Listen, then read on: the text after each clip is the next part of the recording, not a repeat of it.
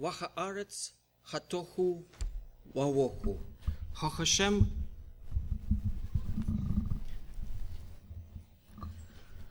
החושך אל פנים תוכו ווכו ורוח אלוהים. מרפאת אל פנים המצאים. ויאמר אלוהים יהי אור ויהי אור. וירא אלוהים את האור כי טוב, ויבדל אלוהים בין האור ובין החושך.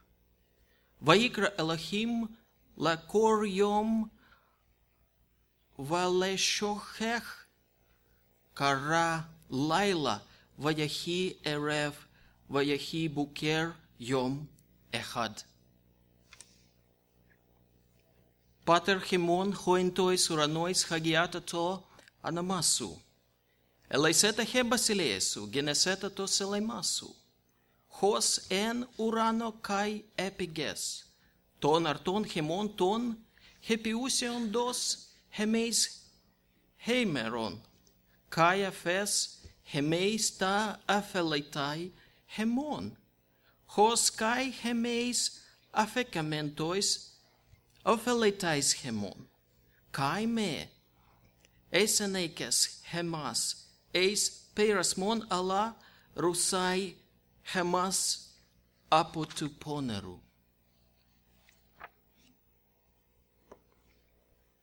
Нечто подобное происходило в Каринской церкви. Интересно наблюдать было за вашей реакцией. Вас и здесь не подвела ваша немецкая сдержанность. Но вы, наверное, недоумевали, что происходит с Сергеем. И вы подозревали, что он говорит, и явно не на украинском, и точно не на немецком, и абсолютно не на русском. Нечто подобное происходило в Каринской церкви. Вы могли отчасти прочувствовать, и то, что вы сейчас прочувствовали, через минуту я объясню, почему это э, было важно и почему я должен был прочитать этих два текста. Один из книги «Бытие». Это была книга «Бытие», первая глава с 1 по 5 стих, и Евангелие от Матфея, 6 глава с 9 по 13 стих, молитва «Отче наш». Итак, сегодня мы с вами посмотрим – Что Библия говорит относительно дара языков?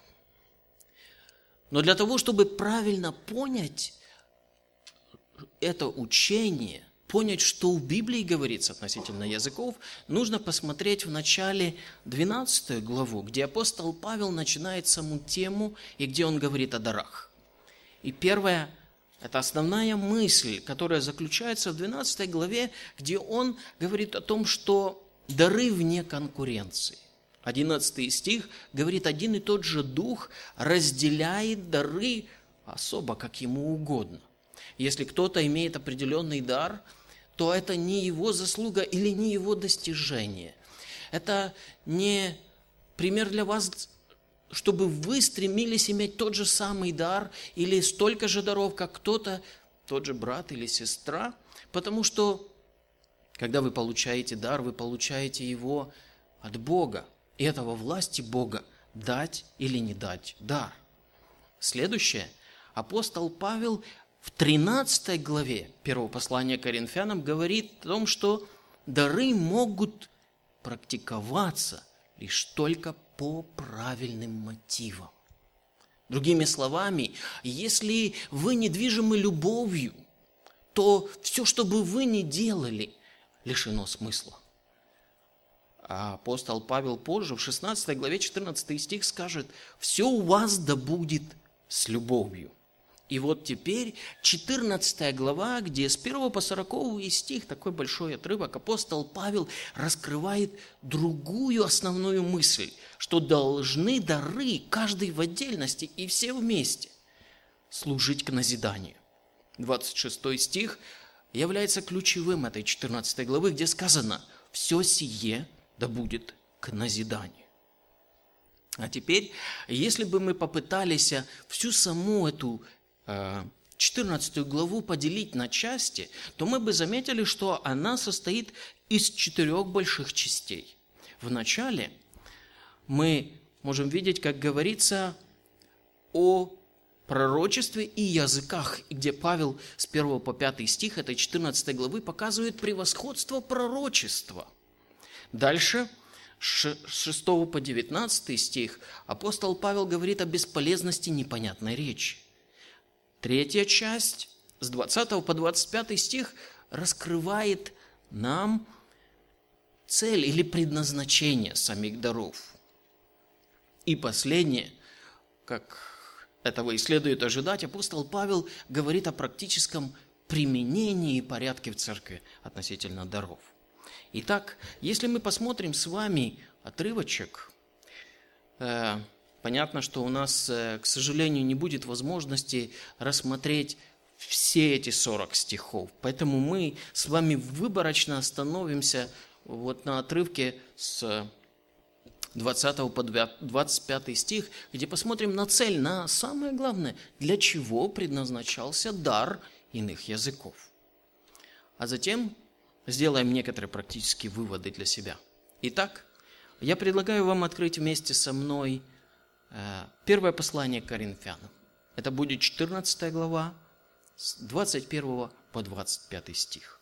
Итак, я читаю первое послание к Коринфянам – 14 глава, с 21 по 25 стих. Братья, не будьте дети умом, на злое будьте младенцы, а по уму будьте совершеннолетними. В законе написано, иными языками, иными устами буду говорить народу сему, но и тогда не послушают меня, говорит Господь. Итак, языки – суть знамения не для верующих, а для неверующих. Пророчество же не для неверующих, а для верующих. Если вся церковь сойдется вместе, и все станут говорить незнакомыми языками, и войдет к вам неверующие, не знающие или неверующие, то не скажут ли, что вы беснуетесь? Но когда все пророчествуют, и войдет кто неверующий или не знающий, то он всеми обличается, всеми судится. И таким образом тайны сердца его обнаруживается, и он пойдет лиц, поклонится Богу и скажет, истина с вами Бог. И вот здесь первое, с чего начинает апостол Павел, так это то, что он критикует коринфян за их отношение к этому дару. Он обращается к ним и говорит, братья, это обращение подразумевало и сестер, но просто так было принято в той культуре, в то время обращаться. И вот он говорит, братья, имея в виду всю церковь, не будьте дети умом. Если бы мы перефразировали на наш современный сегодняшний язык, то он бы никак иначе сказал, как «что за детский сад?». Что за детский сад? Потому что дети, то слово, которое он использует здесь, говорит об очень маленьких детках. Просто новорожденные. Дети, которые беспомощны, а которые не понимают, что делают. И те, которые не могут отдать себе отчета в своих поступках. И он говорит, сравнивая всю церковь с этими детьми, говорит, что за детский сад? К сожалению, сегодняшняя а, Христианское общество ничуть не лучше той Каринской церкви. Дети любят э, все, что блестит, двигается и много шумит. Так точно и современное христианство по своему уму. Они скорее бы готовы чувствовать, чем думать. Они готовы подпасть под влияние и виртуозность какого-то а, шоумена, какого-то спикера, последовать за кем-то привлекательным, и это показывает недостаток их духовной зрелости. Современное христианство поверхностно и падка на шоу. Мало осознанности в том, что и зачем делается, какие мотивы стоят за этим и к чему все это приведет. лекарство от такого младенчества апостол Павел дал еще во второй главе 16 стих первого послания Коринфянам, где он предложил иметь ум Христов. Итак, какое же предназначение Бог вкладывал в использование языков? Зачем? В, здесь, в 21 стихе этого отрывочка, я читаю, в законе написано, и дальше апостол Павел цитирует пророка Исаию.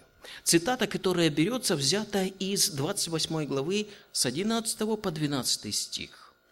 Эта ситуация была следующая, когда пророк Исаия обличал народ, взывал к их совести, э, к благоразумию, призывал их обратиться к Богу и искренне следовать за Ним, на что опьяневшие священники и пророки высмеивали Исаию, отказываясь воспринимать внятные слова – и даже кривлялись, когда тот пророчествовал. Э, в 10 стихе мы читаем, они говорили, заповедь на заповедь, правило на правило, тут чуть-чуть, там чуть-чуть.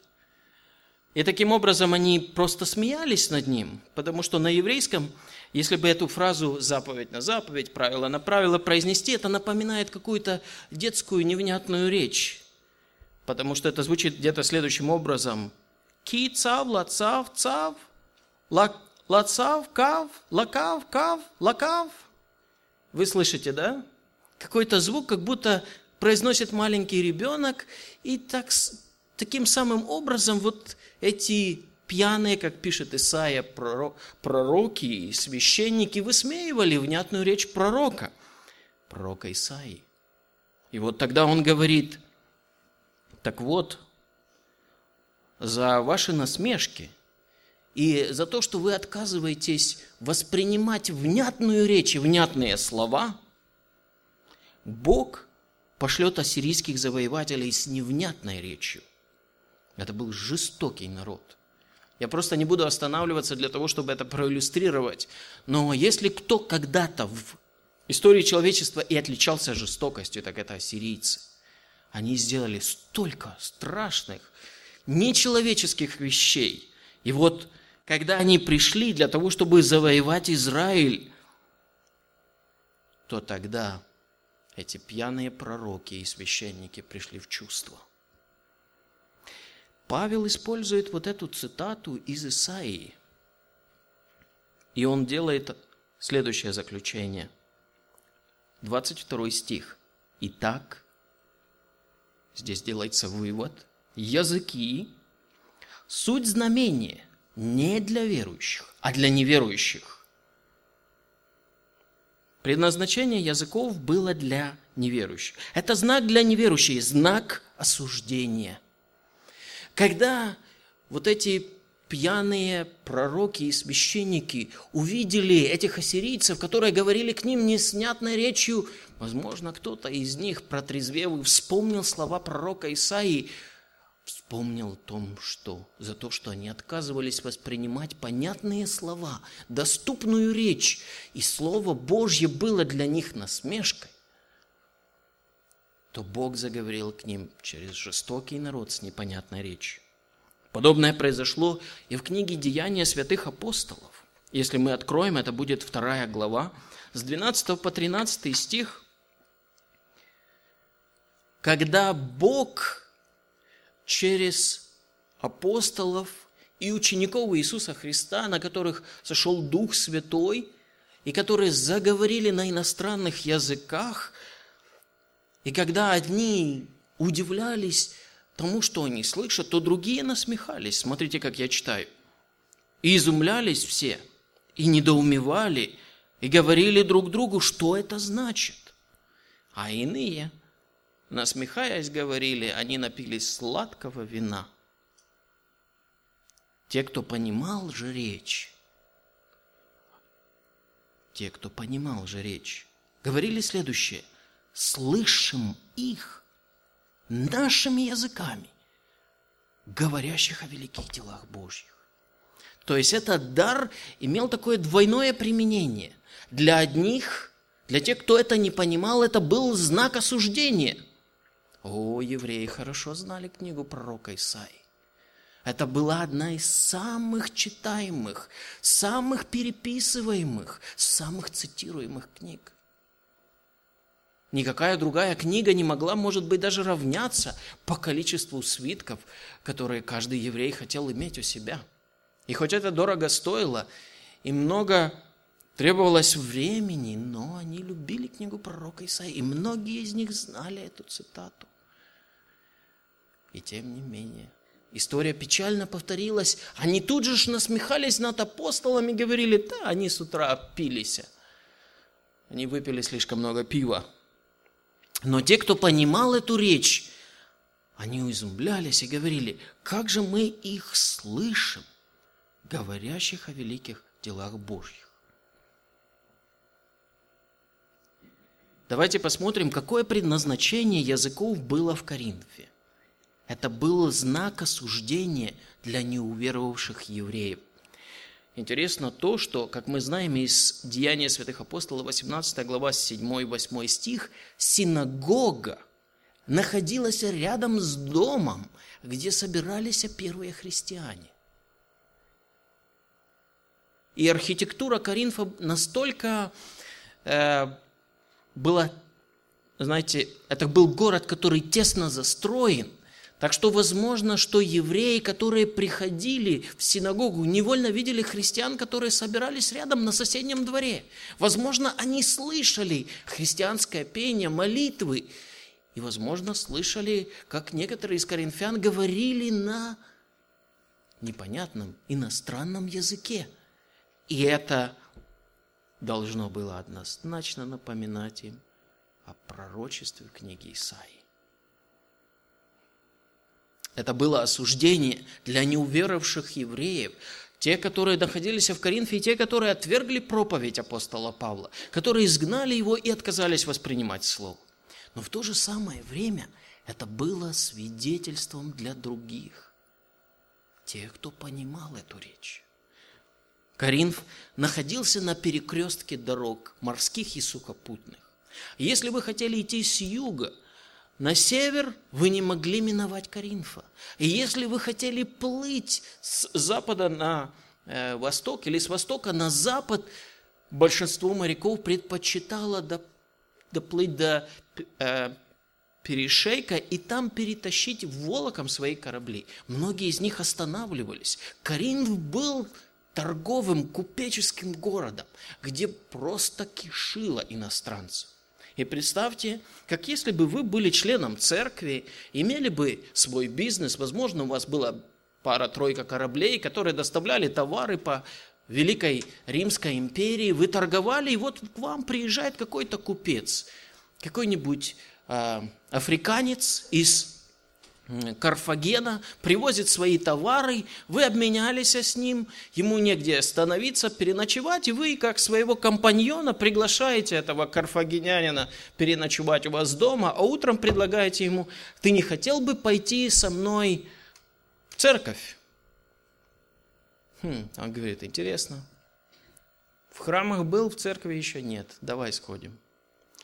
И вот вы приглашаете этого карфагенянина, этого африканца, который приходит в церковь, и вдруг по вдохновению Дух Святой касается чего-то сердца. Кто-то встает посреди служения и начинает говорить не на греческом, но на родном языке этого карфагенянина. Тот в удивлении слушает его и говорит, «Вау! Ты чего не сказал, что у тебя в церкви есть кто-то из моего села, они точно с таким акцентом говорят. Он подходит к нему после служения, говорит, дружище, слушай, как ты хорошо на моем языке говоришь. А тот говорит, да я вообще не знаю твоего языка. И в Карфагене никогда не был. И в Африку никогда не ездил. И тогда этот человек в уземлении признает эти Божьи истины. Но что же сталося в Коринфе? И почему апостолу Павлу пришлось им еще раз напоминать о предназначении этого дара? они начали подделывать дар. Они впадали в экстаз, потому что в 12 главе, 2 стихом мы читаем о том, что некоторые стали копировать и стали использовать невнятное бормотание, как это было в языческой практике, когда, э, приходя в храмы, они э, воскуряли всякие благовония, различные вещества. И вот там в э, состоянии такого не совсем трезвого здравомыслия, они впадали в состояние экстаза под воздействием этих курений, музыки, света и начинали говорить на невнятных, каких-то несвязных, отдаленно напоминающих человеческую речь языках. Некоторые коринфяне вышли из этой языческой безбожной практики, и когда они увидели, что в Коринфе тот или другой вот так по вдохновению Духа свидетельствует на иностранном языке о великих делах Божьих, они тоже захотели. Кто-то сказал, я что, хуже, чем Саша или Иван? Я тоже мог. Вот смотри, и начиналась всякого рода тарабарщина. Совсем не язык, совсем не речь, а что-то отдаленно напоминающее эту речь. Павел осуждал такое поведение, и в 23 стихе говорит – я читаю. Если вся церковь сойдется вместе, и все станут говорить, видите, как здесь сказано, незнакомыми языками, и войдет к вам неверующие или не знающие, то не скажут ли, что вы беснуетесь? То слово, которое использовал Павел, беснуетесь, сошли с ума. Просто стали безумными. Бредить, говорить что-то не связано. Именно это имел в виду апостол Павел. И здесь, в противовес этой тарабарщине, этому болтанию, апостол Павел противопоставляет Слово Божье. С 24 по 25 стих я читаю следующее. Но когда все пророчествуют, и войдет кто неверующий или не знающий, то он всеми обличается, всеми судится. И таким образом тайна сердца его обнаружится, и он пойдет ниц, поклонится Богу и скажет, истина, с вами Бог. Чем заключалась суть пророчества? Основная задача пророков сводилась к тому, чтобы провозглашать Слово Божье. Почему я так считаю? В книге Второзакония, 18 глава, с 18 по 20 стих сказано. «Я воздвигну им пророка, — говорил Моисей, — из среды братьев, такого, как ты, и вложу слова мои в уста его, и он будет говорить им все, что я повелю ему. Он будет говорить им, народу, все, что я повелю ему. То есть, другими словами, задача пророка заключалась в том, чтобы передать Слово Божье, как и сегодня проповедника, не рассказывать интересные истории, не хвастаться анекдотами или еще сочинять что-то, привносить психологию, философию, культуру или просто льстить из-за кафедры, но передавать Слово Божье. Пророка из среды братьев их такого, как ты, и вложу слова мои в уста его. И он будет говорить им все, что я повелю ему. А кто не послушает слов моих, которые пророк, тот будет говорить именем моим, с тобой я взыщу. Но пророка, который дерзнет говорить именем моим то, чего я не повелевал ему говорить, и который будет говорить именем богов иных, такого пророка предайте смерти. Апостол Павел однозначно противопоставляет проповедь Слова Божьего каким-то непонятным псевдодарам, напоминающим только лишь отдаленно человеческую речь. Он приводит пять преимуществ, пять э, превосходств Слова Божьего. Во-первых, 24 стих, человек обличается – и человек является виноватым, ему выносится приговор. Кто-то скажет, вау, Хотели бы вы пойти куда-то, где вам скажут, ты виноват, ты не прав. Наверное, наоборот, человек бы предпочел пойти в какое-то место, где его похвалят, где ему скажут лестное, где ему польстят, его превознесут. Но совесть человека устроена таким образом, что он сам понимает, что это ложь, и долго в эту ложь он не может верить.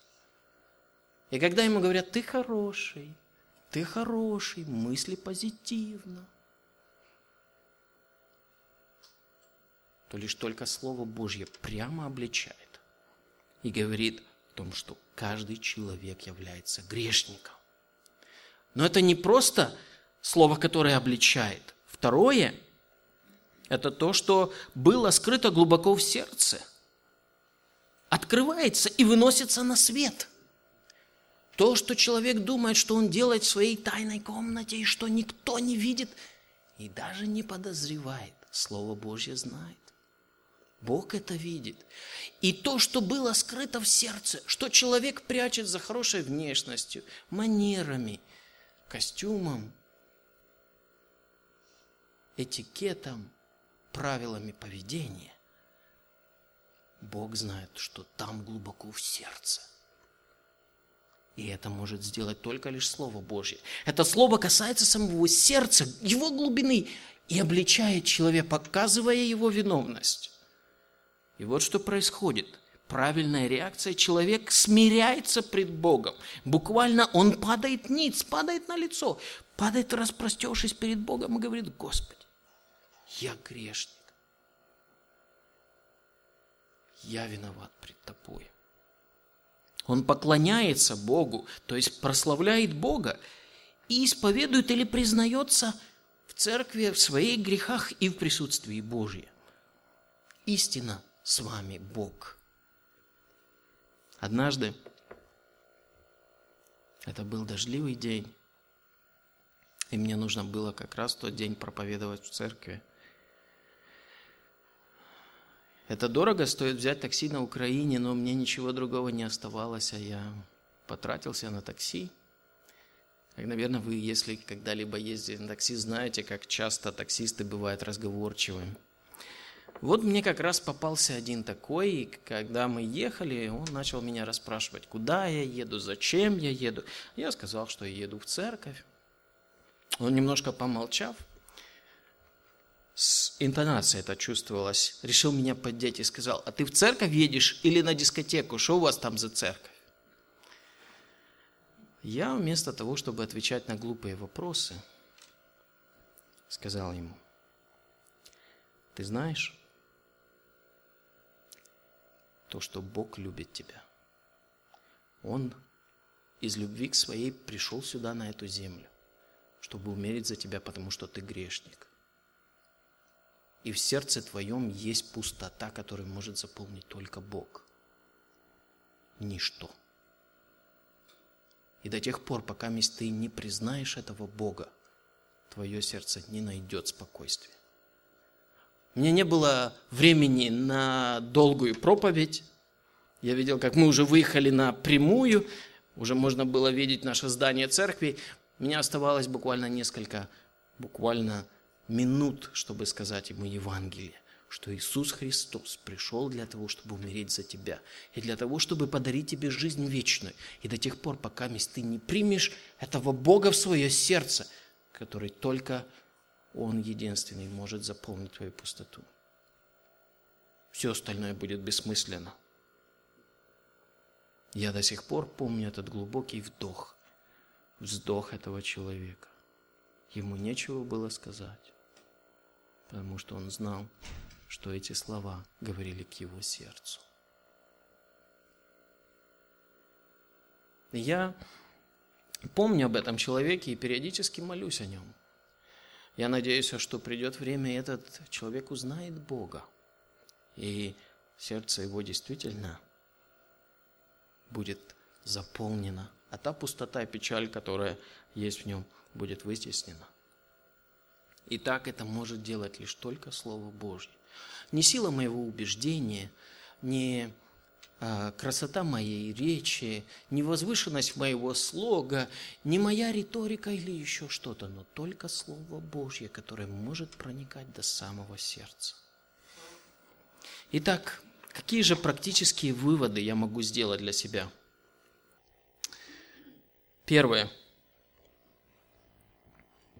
Языки предназначались для неверующих, для их осуждения и провозглашения Евангелия.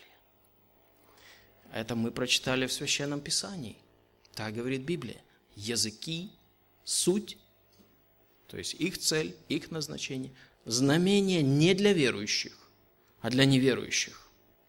Но кто-то, оправдывая свое вот псевдоговорение или лепетание, бормотание, которое лишь только отдаленно напоминает а, человеческую речь, говорит, ну, я говорю наедине, сам себе. Что в этом плохого?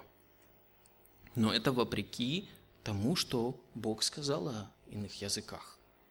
Бог предназначил использовать этот дар не для себя, а для, как и любой другой дар, для других. И в этом случае для неверующих. То есть, если я использую этот дар для себя, я пошел там и себе тихонечко говорю, что же в этом плохого? Плохо то, что вы грешите против Слова Божия. Не поступаете так, как сказано в Библии. Это дар, знамение для неверующих, не для верующих. Итак, вы грешите против Бога. Вы не выполняете Его волю и нарушаете Его Слово – вы вредите себе, потому что, подобно Адаму, делаете то, что Бог не повелел. Многие признаются, что им это так приятно, и что им тяжело отказаться от этого дара. Я разговаривал с одной женщиной, которая мне сказала, ты знаешь, Сергей, Ай, мой муж, когда поговорит на этих языках, он такой хороший становится, такой спокойный, и мне так приятно делается. Есть и другие грехи, которые кажутся человеку приятными, но не стоит обманываться. Многие искренне верят, что и глубокое эмоциональное переживание от Бога и потому правильно. Но чувство нужно проверять в свете Слова Божье, а не наоборот подчинять чувствам Слова Божье. Нет. Наши чувства, какими бы они глубокими, искренними или яркими не были, должны сверяться в свете Слова Божьего, а не наоборот. Следующее, что мы можем сделать вывод относительно языков, что это была понятная человеческая речь. Само слово «глосса», греческое слово, имеет значение язык, то есть человеческий, понятный и переводимый. Нет никакого другого перевода для этого слова. А некоторые говорят, подожди, Сергей, а помнишь в 13 главе, первым стихом сказано, «Если я говорю языками человеческими и ангельскими». Разве здесь не говорится о некоем ангельском языке, а? Что ты скажешь? Как мои студенты часто реагируют на то, что я им преподаю. А? Что ты скажешь? На самом деле, друзья, не вдаваясь в детали греческой грамматики, я хочу сказать, что здесь используется так называемое третье условное наклонение, что значит, речь идет о нереальной, а предполагаемой ситуации. Ну вот смотрите, по-русски это будет выглядеть так. Я бы ему дал если бы он меня догнал. И мы понимаем, ну, что навряд ли э, это реально могло бы случиться. Вот то же самое делает апостол Павел и говорит, что, предположим, если бы кто говорил на языке ангельском, если бы такой существовал. А если вас не убеждает э, грамматика и вас не интересует не только греческое, но и русское, вот, то обратите внимание, дальше он говорит, посмотрите по логике этого отрывка дальше, второй третий стих этой 13 главы. «Если бы я имел все познание», но разве может человек иметь все познание? Тогда бы он был бы как Бог и имел бы всю веру. Опять нереальная, предполагаемая ситуация. Веру, которая могла бы и горы переставлять. Покажите мне такого. Отсюда, даже если вы проигнорируете грамматику, вы посмотрите текст дальше, что апостол Павел говорит о нереальной, предполагаемой ситуации. И а, когда мы говорим о языках, должны утверждать, что это была понятная человеческая речь. Дальше Павел осуждает практику эстетического псевдоговорения на языках. Он говорит, помните, с чего я начал? Что за детский сад? Что за детский сад? И 23 стих. Если кто войдет к вам и скажет, не беснуетесь ли вы?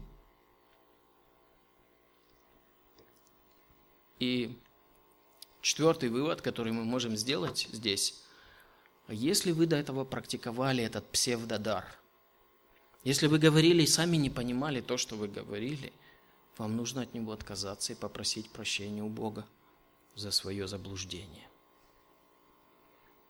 Какие еще выводы мы можем сделать для себя относительно языкоговорения?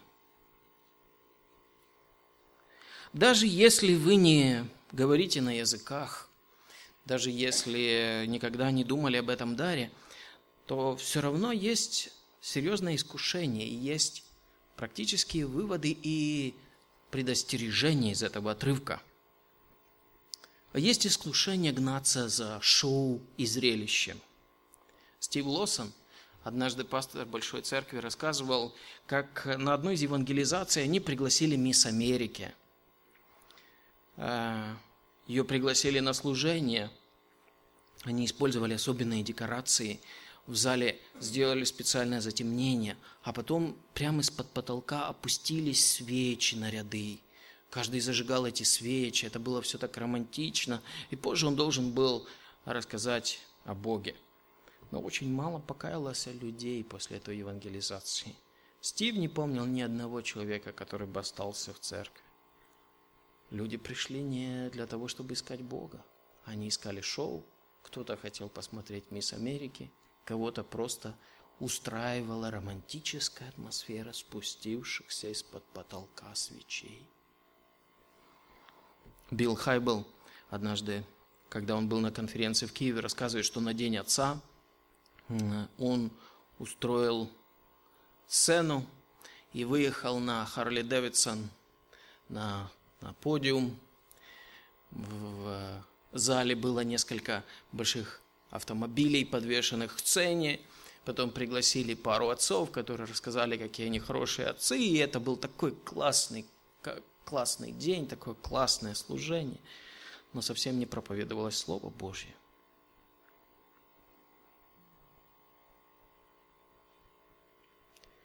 Однажды в Белфасте я был в одной церкви, когда проповедник, кто-то может сказать, что тогда мой английский был довольно слаб, чтобы что-то понять, что он говорил, но я помню ничего из его проповеди, которая закончилась тем, что он достал два стакана, один был красный, другой белый, затем он окунул тряпочку в белый стакан и затем опустил в красный, и красная жидкость стала белой. Все зааплодировали. Это был единственный вывод, который остался после этой проповеди. Цвет также улетучился, как и все то, что было сказано. Все это очень зрелищно и впечатляет, но только Слово Божье меняет сердце человека. Только оно способно разрушать твердыни закоренелого грешника. И только Слово Божье есть та здоровая пища, в которой нуждается верующий. Павел наставлял Тимофея, проповедуй Слово. Второе послание к Тимофею, 4 глава со 2 по 5 стих. Проповедуй Слово. ни байки, ни анекдоты, ни красивые истории, не трогательные, пусть даже сентиментальные, но Слово. Лишь только это Слово живо и действенно. И острее меча обоюдоострого, которое проникает до разделения души и духа, составов и мозгов и судит помышления и намерения сердечные. Апостол Павел не только призывал проповедовать это слово, но и жить по этому слову. Послание Колоссянам, 3 глава, 16 стих. «Только живите достойно благовествования Христова». Написано в филиппийцах. А в Колоссянах я читаю «Слово Христово да вселяется в вас обильно». Послание Колоссянам 3,16. Пусть это слово наполняет вас – Пусть вы будете переполнены этим словом, чтобы оно было в вашем разуме, на вашем языке, в вашем сердце, в ваших поступках. Почему ты так делаешь? Потому что так говорит Слово. Слово Божье. Я не могу делать или действовать иначе. И филиппийцам, то, что я уже прочитал, только живите достойно благовествования Христова. Живите в соответствии с этим Словом. Я хотел бы попросить можно включить последний слайд? Это как раз та главная мысль, с которой бы я хотел, чтобы сегодня мы окончили нашу проповедь. Итак,